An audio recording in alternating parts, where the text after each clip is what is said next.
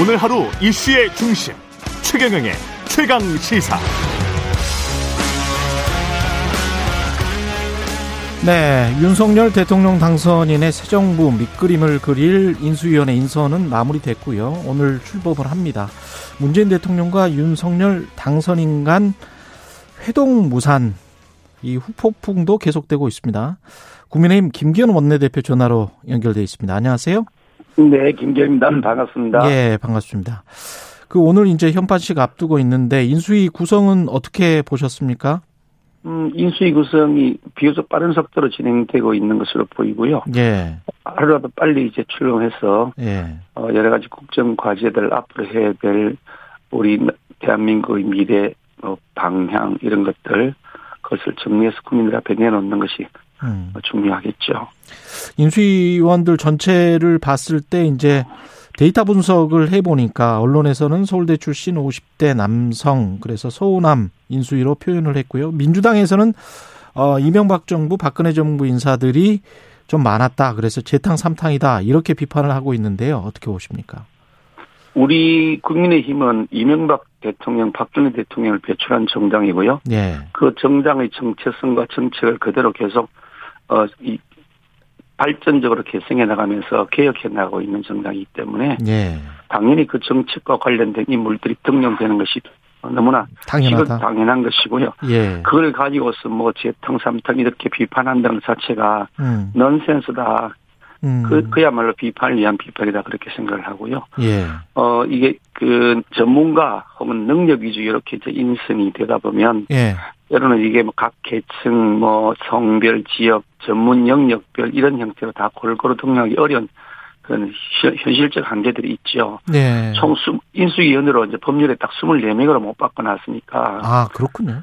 예, 이게 뭐 이게 더 확대를 못 합니다. 그러니까 인수위원의 숫자는 24명으로 딱 못 아. 박아져 있기 때문에 법률에. 예, 그래서 뭐 이거 다, 그, 이 영역별, 아주 계층별로, 지역별로, 음. 전문 영역별로 성별이 다 맞추면 전문가가 안 되는 상황들이 생기는 거죠. 그렇군요. 예. 그래서 일단 뭐 이게 전문가 능력 위주로 인선했다는 하지만 음, 여전히 아직도 24명으로는 부족하거든요. 뭐 예. 에너지 분야만 하더라도 수없이 많을 텐데 그렇죠. 뭐 그걸 다 어떻게 감당하겠습니까? 그래서 전문위원, 음. 실무 실무위원 이런 형태로 해서 실질적으로 일할 수 있는 분들 또 계층별, 지역별, 뭐 성별, 음. 전문 영역별 이렇게 골고루 다 등용해서 현실적으로 음. 화- 활동하고 일을 할 것이기 때문에요. 음. 그 드러나 있는 24명을 가지고 평가하는 것은 그렇게 적절하지는 않은 것 같습니다. 그러네요. 교육, 기후, 통일, 부동산 이것도 이제 없다고는 하는데 여성도 없다고는 네. 하는데 그것도 마찬가지로 이제 전문위원들이 다 배치될 것이다. 그렇습니다. 예. 예. 그리고 이제 새 여당의 이제 원내 대표가 아, 인수위에서 어떻게 활동을 해가길 바라십니까? 인수위는. 인수위가 뭐, 이 그야말로 실무 중심을 해서 음. 새 정부의 정책 기조를 잘 수립해 주시길 바라고요. 예. 어, 지금 저 원내대표 역할은 또뭐 국, 인수위하고는 좀 다른 차원에서 일입니다. 그래서 좀 지켜보면서 음. 잘한 것들이 있으면 적극적으로 지원하겠지만 잘못한, 잘못됐다고 한 일이 있으면 과감하게 시정 요구해서 음. 성공한 인수위원회 모델을 만들었으면 좋겠다 그런 생각을 하고 있습니다. 지금 저 그 청와대 이전은 확실히 하기로 한 것 같고 그게 이제 외교부 청산지, 용산 국방부 청산지는 오늘 결정을 하는 거죠. 어, 언론에 보도된 걸 보니까 오늘 뭐 현장 탑승한다 이렇게 기사가 나 있던데요. 예. 최종적으로 그러니까 지금 현재의 청와대가 예. 구조 자체가 대통령 집무실이 따로 있고 음. 그 참모진들, 그러니까 비서진들이 근무하는 근무하는 공간은 따로 있는데 이게 걸어서 가면 한 10분 이상이 거- 거리에 떨어져 있습니다.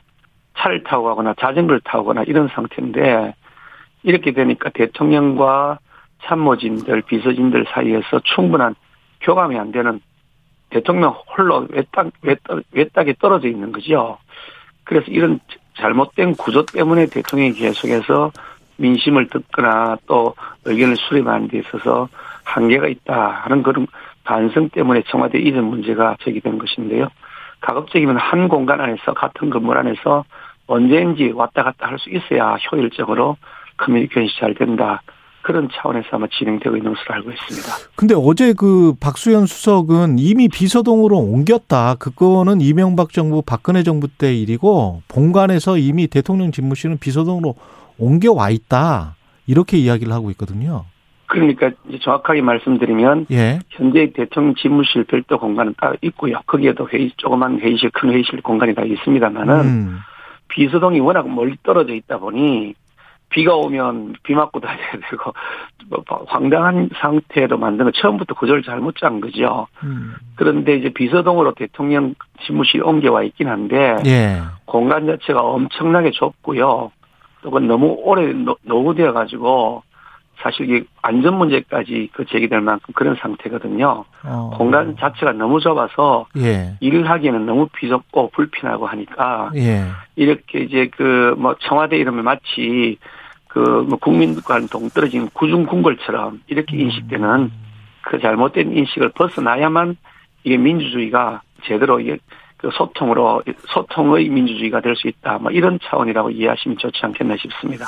근데 용산으로 간다고 해서 그쪽에서 그 활동을 하시면 구중궁궐이 안 될 수 있다는 보장도 또 없잖아요. 그 국방부 청사가 굉장히 좀 한적한 곳에 있어서 음 근데 그런 조금 이제 다른 차원이 아직 뭐 예. 이게 결정됐는지는 저도 잘 모르고 있고 예. 그 구체적 경위나 이유는 나중에 차차 아마 인수에 대해서 설명을 하겠죠. 그 그렇죠. 설명을 예. 뭐 보고서 의견을 당기 좋을 것 같고요.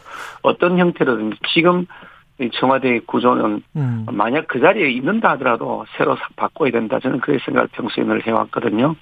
청와대에 저도 뭐 여당 국회의원도 그렇죠. 하고 여당의 당직자도 하고 하면서 왔다 갔다 했는데 그렇죠. 대통령의 근무 공간과 이 참모진들의 근무 공간 이게 한 건물 안에 있어야 된다. 그래서 비가 오든 바람이 불든 바로 실내로 연결될 수 있어야 된다. 예. 그런 생각을 늘 해왔는데 차라리 한번 손을 봐야 된다. 문재인 네. 대통령도 사실 그런 차원에서 공약한 것으로 알고 있습니다만 예. 결국 공약을 못 지키게 됐다 이렇게 하셨죠. 예. 뭐 여러 가지 애로사항이 있습니다. 실제로 문재인 대통령께서도 옮기려고 보니까 여러 가지 애로사항이 있어서 아마 중단했겠지만 그렇죠. 이번에는 그런 애로사항을 극복하고 어. 어, 이제 약속을 지키기 위한 노력을 해야 된다라고 지금 진행하고 있는 것이라고 보시면 좋을 것 같습니다. 근데 당 내에서도 좀 걱정의 목소리가 나오는 게 임태희 전 비서실장 청와대 비서실장 하셨던 분인데 그분도 이걸 이렇게 진행하는 것보다는 조금 시간을 갖고 어 생각해 보는 것도 낫지 않느냐 이런 말씀을 하시는 것 같은데요.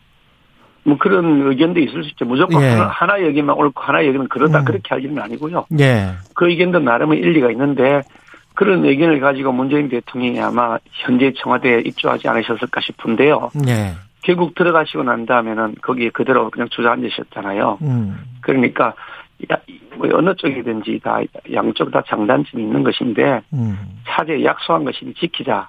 그것이 우리 국민들에 대한 예의다라고 하는 그 인식에서 출발했다고 보시면 될 것 같습니다. 알겠습니다. 그 문재인 대통령과 윤석열 당선인 회동 이게 당일 오전에 갑자기 무산됐는데 언론에서는 신구 권력의 충돌이다 이렇게 이제 묘사를 하고 있습니다. 어떻게 보십니까? 뭐 신구 권력의 충돌이라고 표현하는데 저는 동의하기 어렵고요. 음, 오히려 권력 인수인계 과정에서의 진통이다라고 표현한 것이 저는 맞다고 생각합니다. 뭐 충돌하고 걸리는 이미 문재인 대통령 임기 한 달 남짓 남았는데 뭐 충돌하고 할수 있겠습니까? 어차피 음. 예. 이제 인수인계 되는 과정인데요. 그 진통이다라는 표현이 오히려 적절할 것 같고요. 예, 어떻든 이제 새로운 대통령이 뽑혔으면 새로운 대통령이 국민들의 뜻을 받들어서 그 자신의 국정 철학, 국민들의 선택을 받은 정책의 기조, 뭐 경제든 군사든 안보든 외교든 그 정책 기조를 잘 이어갈 수 있도록 넘겨주는 것이 전임 정부의 역할일 뿐인 것이지 음, 전임 정부가 내 국정 철학을 관철할 수 있는 내 마음에 드는 내 진영에 속한 이런 사람을 어디에다가 자리 배치해놓고 알박게 하게 가겠다. 만약 이렇게 한다 그러면 음. 그는 국민의 민심을 거역하는 것이다. 그런 차원에서 순조롭게 인수인계하시고 음. 국민의 뜻을 받드는 것이 바른 바른 방법 아닐까 저는 그렇게 봅니다. 지금 그 공공기관장 인사권과 관련해서 가장 뭐 신경 쓰이는 곳이나 뭐 이런 게 혹시 있습니까? 국민의힘 쪽에서는? 당장 지금 뭐 많은 총재 문제가 논란이 되고 있고 감사위원도 마찬가지고 선관위의 상임위원도 마찬가지인데요. 예. 그 뭐 하는 총재를 예를 들어 본다면 예. 하는 총재란 자리가 그냥 아무나 앉아서 그냥 하는 자리가 아니고 어떤 방향이 있습니다. 그냥 그렇죠. 실무자가 하는 것이 아니고 예. 비둘기파가 통화를- 있고 매파가 있겠죠. 예. 그렇죠. 당연히 음. 그렇죠. 그러니까 음. 도- 도- 돈을 더 찍어낼 거냐, 그러니까 그렇죠. 화폐량을 팽창시킬 거냐, 줄일 거냐, 이자율을 높일 거냐, 낮출 거냐. 음. 그럼 고시경제에 있어서 재정운용을 어떻게 하고 재정운용에 맞춰서 그러면 통화정책은 어떻게 할 아, 것이냐. 이게 음. 다 톱니바퀴처럼 물려 있는 것이거든요. 그렇죠. 부동산 예. 문제도 마찬가지인데 예. 부동산의 그 이게 폭등을 잡으려면 예. 세대상 문제도 있고 이자 문제도 있고 화폐의 그 이게 통화량의 그 증감 문제도 같이 다 연결돼 있거든요. 음. 부동산만 따라잡히는 것이 아니거든요. 그렇죠. 예. 그렇기 때문에 하는 총재는 지금까지 문재인 정권이 실패했던 소수성 저- 뭐 경제정책, 음. 부동산 실패, 재정적자의 폭증 이런 것들을 시정하겠다는 것이기 때문에 음. 그에 맞춰서 한국은행도 정책을 펼쳐야 된다. 음. 그런데 지금 뭐, 지- 뭐, 이 임기 4년짜리 가령 하는 총재를 새로 전임 정부 임명해버린다면, 예. 이거는 국민의 뜻을, 뜻하고 어긋나는 거죠. 대통령을 예. 새로 뽑은 것은 바꾸라고 하는 건데, 예. 바꾸지 말라고 전임 대통령이 만약 임명하고 간다.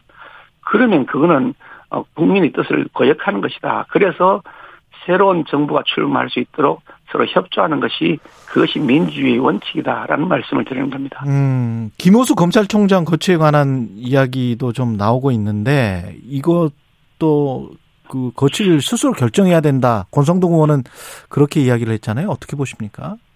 사실 뭐 이게 뭐 김호수 총장에 대해서는 뭐 대통령 당선인이나 혹은 또 뭐 비서실이나 인수위에서 야- 나온 얘기는 아니고 예. 권성동 의원의 얘기가 나오는데 저는 그 점에 대해서는 공감을 하고요. 권성동 의원의 의견에 아, 대해서는. 공감을 한다. 예. 근데 김호수란 분 이분은 원래부터 검찰총장이 되어서는 안 되는 사람인 거죠. 심지어 이게 감사원의 감사위원이라고 있습니다. 이 차관급인데요. 예. 감사위원회를 구성하는 감사위원회 한 사람으로서도 자격이 없다 그래서 감사위원회 임명 제청을 거부당했던 사람입니다. 음, 그만큼 정치적 중립성에 문제가 있다고 그 지적되었던 분인데 예. 느닷없이 그 사람을 더 높은 자리 장관급인 검찰총장 더 힘센 자리 그 검찰총장에다 바로 임명을 해버렸으니 더 감사위원보다 훨씬 더 정치적 중립성이 강조돼야 될 자리에다가 그 정치적 중립이 의심되는 사람을 임명했으니 처음부터 잘못된 것이다. 그러니 그런 측면에서 이것이 바로 잡아야 된다는 것인데 음, 실제로도 이분이 그 검찰총장으로서 했던 여러 가지 일들을 보면 예. 당장 대장동 뭐 압수수색, 뭐 성남시청에 대한 압수수색을 안 했지 않습니까? 음, 세상에 서- 성남시청의 주요 자료들이 있는데 왜 성남시청 압수수색을 안 하나요? 계속해서 적초하니까 여러 날 지나서야 느지막하게 늑장 압수수색하고요. 수사도 심지어 그, 그 검찰, 그 검찰은 유동규라는 사람이 핸드폰을 길, 길에 던졌다는데 못 찾았답니다. 나중에 보니까 경찰에 찾았대요. 음, 그 휴대폰을 던지지 않았다고 또 거짓말까지 해서 검찰에서요. 예. 이런 사람이 앉아서 이 질의를 하고 있고 음. 성남시청의 경우에는 성남 풋볼클럽과 그 FC의 후원금이 이게 뇌물이 아니냐는 의혹에 대한 수사를 하겠다고 했을 때 예. 차장 검사가 추가 수사를 해야 된다고 했더니 성남시청장이 그걸 거부했다는 겁니다. 음. 그거 지휘하는 사람이 검찰총장 김호수거든요. 예. 이렇게 법과 원칙을 무시하면서 현 여권 그러니까 민주당 그 인- 인사에 대해서 비호하고 은폐하는 짓을 해오니 음. 그러니 이런 사람이야말로 검찰총장 자격이 없다는 걸 스스로 인식해라. 음. 라고 하는 경고를 그- 이- 이 권성동이 한 것이라 저는 생각하고 있고요. 예. 저는 누가 보더라도 이거는 순리를 따라서 해야 될 일이지 음. 자신이 억지 부릴 일 아니다. 저는 그렇게 판단합니다. 이 순리라는 것은 스스로 거취를 표명해야 된다. 뭐 제가 말씀드린 것까지만 하겠습니다. 알겠습니다. 그 이명박 전 대통령 사면 문제도 사실은 권성동 의원이 기- 김경수 전 지사와의 어떤 패키지 사면론 비슷하게 공개적으로 말을 해버려서 어, 어떻게 보면 일이 더 꼬여버린 것 같은 그런 느낌도 드는데 어떻게 보세요 이건? 저는 김경수 뭐 지사 사면에 대해서 음. 물으 그 묻기에 제가 그 반대한다고 저는 제 입장을 이미 밝혔습니다. 공개적으로 예. 라디오에서요. 예. 그 권성동 의원 그 발언이 나온 직후였던 것 같은데 음. 라디오 인터뷰를 하면서 묻기엔 저는 그 반대한다라고 말씀드렸고요. 예. 김경수 지사에 대한 뭐 사면 이 문제는 권성동 의원의 개인적인 의견이지 뭐 당선인이나 혹은 인수위 측 의견은 전혀 아니니까 예. 그런 차원으로 이해하시는 게 좋지 않을까 싶습니다. 국민의당과의 합당은 지금 잘 준비되고 있습니까? 지금 이제 절차가 진행 중인 것으로 알고 있는데요. 예. 그렇게 뭐 그렇게 복잡할 일은 별로 없다고 봅니다. 복잡할 일은 왜냐하면 없다. 예. 야권 통합, 그 후보 단일화라고 표현되어 있습니다만 이런 후보 단일화를 통한 야권 통합에 있어서 그 안철수 그 당시 후보께서 아무 조건 없이 이렇게 통합을 하신 거거든요. 음. 그리고 뭐 지금도 인수위원회 위원장을 맡아 계실 만큼 통합의 정신이 잘 실천되고 있고요. 인수위원 중에서도 한 8명 정도, 3분의 1 정도라는 것 같은데요. 예. 그러니까 그 안철수 후보가 추천한 것이다. 이런 기사가 나고 있지 않습니까? 예. 그런 것을 보면 이미 야권 통합은 과학적으로 이루어지고 있는 것이어서 절차상 뭐 합당 문제가 그렇게 뭐 복잡하거나 오래 걸릴 일은 없다. 저는 그렇게 봅니다. 근데 국민의힘 내부에서는 3분의 1이라는 이 숫자가 좀 너무 많은 게 아니냐 그런 목소리도 있는 것 같고 나중에 이제 지방선거 6월 1일 앞, 뭐 바로 코앞입니다. 그때 공천과 관련해서도 약간 좀 이야기가 있을 것 같은데 어떻게 보세요 원내대표로서? 이 임명직과 달리 선출직은 당선이 돼야 되는 겁니다. 예. 뭐, 뭐, 정당끼리 뭐 나눠가지고 내가 몇 명, 임명, 뭐, 저기 추천하면 당선돼. 그런 게 아니잖아요. 음. 그러니까 합당한 후에 후보를 선정하는 과정은 공정한 절차와 경쟁을 통해서 당선 가능성 있고 국민적 지지를 확보할 수 있는 분을 공천하는 것이지 예. 이게 무슨 떡 나눠 먹기도 하듯이 그렇게 할지- 하는 건 아니기 때문에 예. 임명직 자리 가지고 나누는 것 거기다가 다시 대비하는 것은 어. 적절하지가 않습니다. 그러니까 선출직은 당선 가능성을 본다. 당연한 것 아니겠습니까? 예. 국민의 지지를 받아야 그렇- 당선되는 그렇겠죠. 건데 예. 내가 임명하면 되듯이 그렇게 한다고는 국민들이 뭐라고 하시겠습니까? 그렇죠. 유승민 전 의원 경기도지사 카드로 급부상하고 있다는 언론 보도가 있었어요. 어떻게 이거는 당에서는 보나요? 제가 알기로는 언론 보도는 봤습니다만 음. 제가 알기로는 그 내용을 잘 아는 바가 별로 없고요. 예. 본인도 어떤 의사를 표명하고 이 자체를 잘 모르기 때문에 한번 지켜보시죠. 마지막으로 대장동 특검은 어떻게 해야 될까요? 벌써부터 저희들이 작년 9월달에 제출한 특검법이 있습니다. 예. 그 부분을 통과시키면 되는데 아, 우리 당 거를 계속해서 민주당과 예. 이재명 후보는 특검한다고 하면서 음. 꼼수만 부리고 있다. 음. 그래서 상설 특검에 수사를 하자 이런 얘기를 하는데 예. 제가 수없이 반복했습니다마는 그거는 도둑이 도둑 잡는 수사관을 지정하는 것이다. 예. 상설 특검법에 의한 그 특, 특별 검사는 민주당 측이 다수인 곳에서 지정하게 되니 음. 그게 말이 되느냐? 저희들이 낸 특검법 이 특검법을 위한 특검 특별 검사는 음. 그 대한 변협이 네 명을 추천하고 그 그 중에 두 명을 예약 합의에 추천하면 대통령이 그 중에 한 사람을 선정한다 이렇게 돼 있기 때문에요. 예. 어느 평이 아니고 객관적이고 공정하게 국민들이 봤을 때도 정치적으로 딱 중립인 사람이 엄정하게 수사한다라고 그 판단할 수 있는 그런 근거를 갖고 있는 겁니다. 그러니까 누가 보더라도 공정한 수사를 해야 되지 않겠습니까? 음. 알겠습니다. 여기까지 하겠습니다. 국민의힘 김기현 원내대표였습니다. 고맙습니다. 네, 감사합니다.